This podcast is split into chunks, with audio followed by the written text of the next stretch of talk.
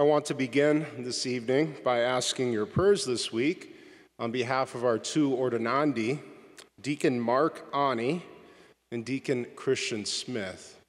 They're going to be ordained to the priesthood for our diocese this upcoming Thursday, the Feast of St. Barnabas. I have good news.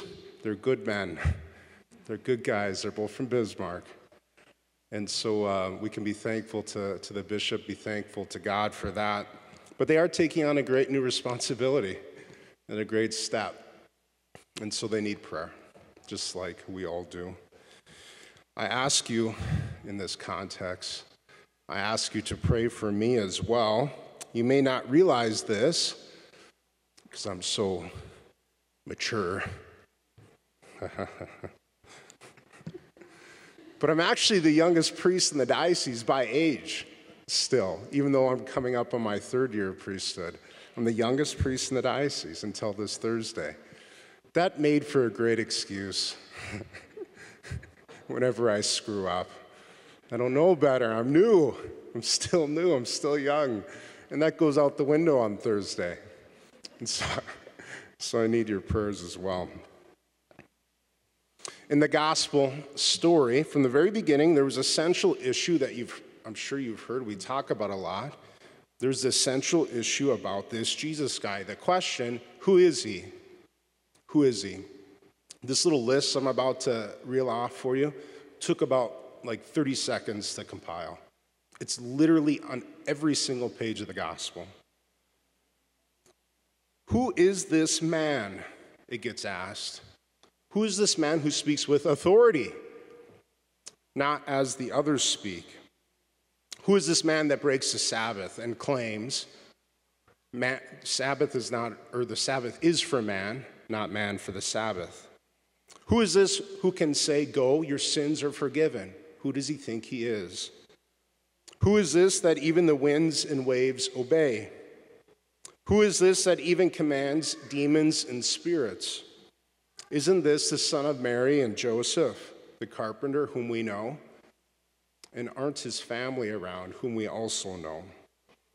We talk about this part a little bit less often, but this actually happens when the Holy Spirit is active and his gifts are active as well.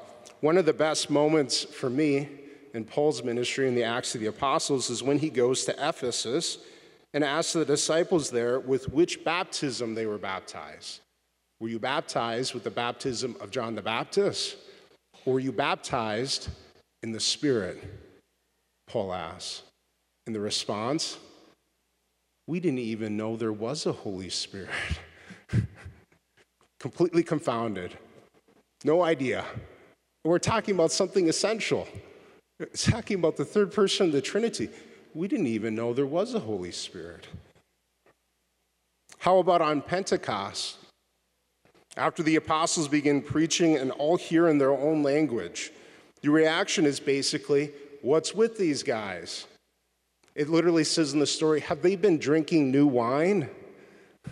Have they, have they, are they drunk? Are they drinking too much? What's going on? Who is this? What's happening here? Everyone, the church, the church's belief in the Trinity that we confess today, that it's true.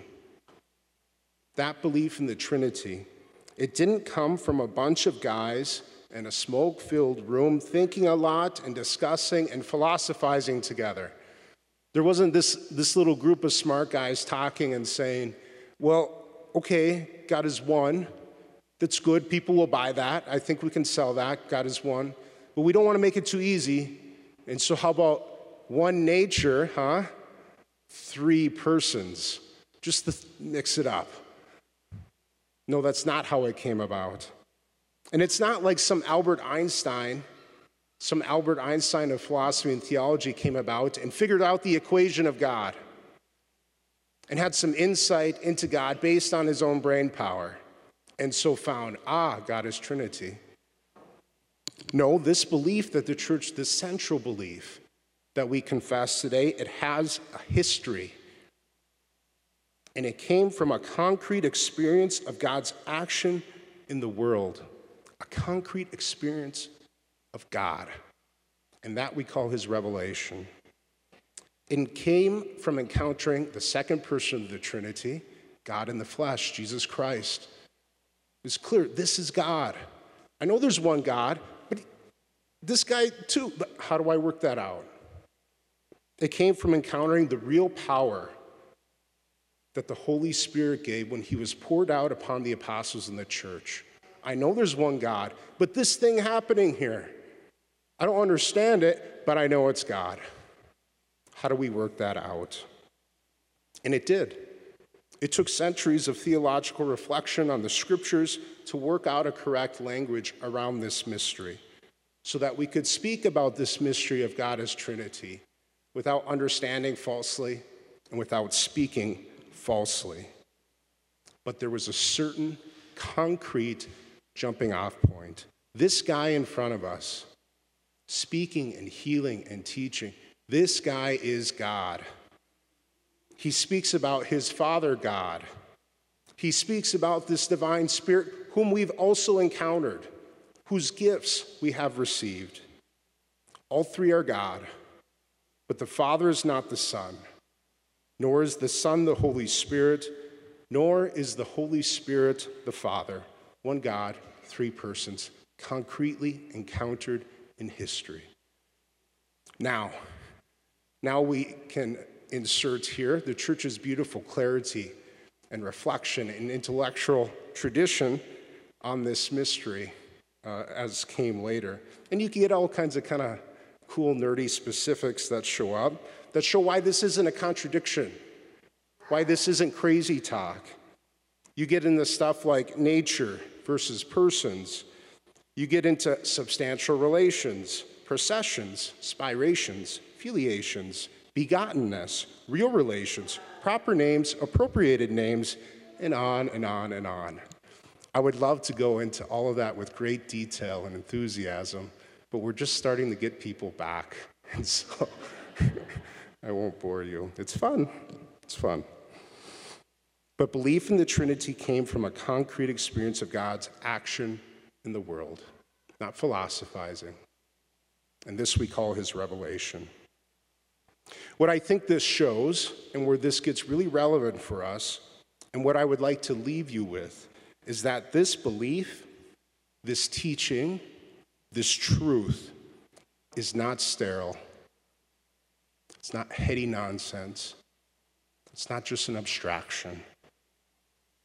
Because God is Trinity, because God is love, the same mystery we're talking about. God is Trinity, God is love, same mystery. Because of that fact, therefore, he has love for the world. Because he's Trinity, therefore, he loves the world. Therefore, he goes to great lengths to save the world and give it salvation. We often think about the events of our salvation and redemption that we've all just gone through together the passion, the crucifixion, the resurrection, the ascension, and Pentecost, the whole cycle. And we think primarily about God's love for the world, and that's true, and that's good. But we might forget, we might forget that God is, in the midst of all this saving, in the midst of all this activity, God is sharing his innermost thought his innermost love, his innermost life with us.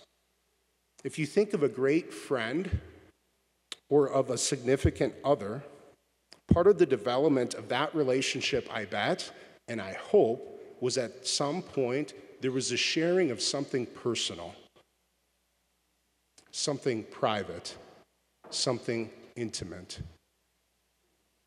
In the midst of saving us, God shared with us the most personal, the most personal thing about him.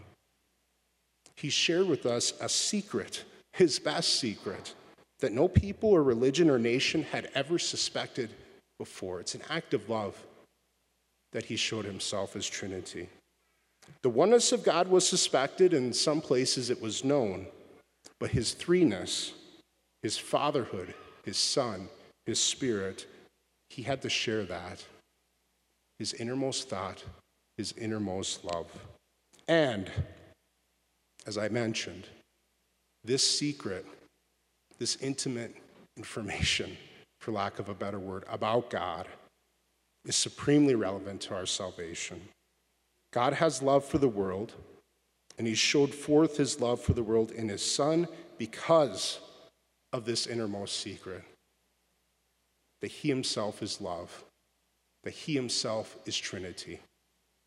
And love, right? Not L U V love, sentimental love.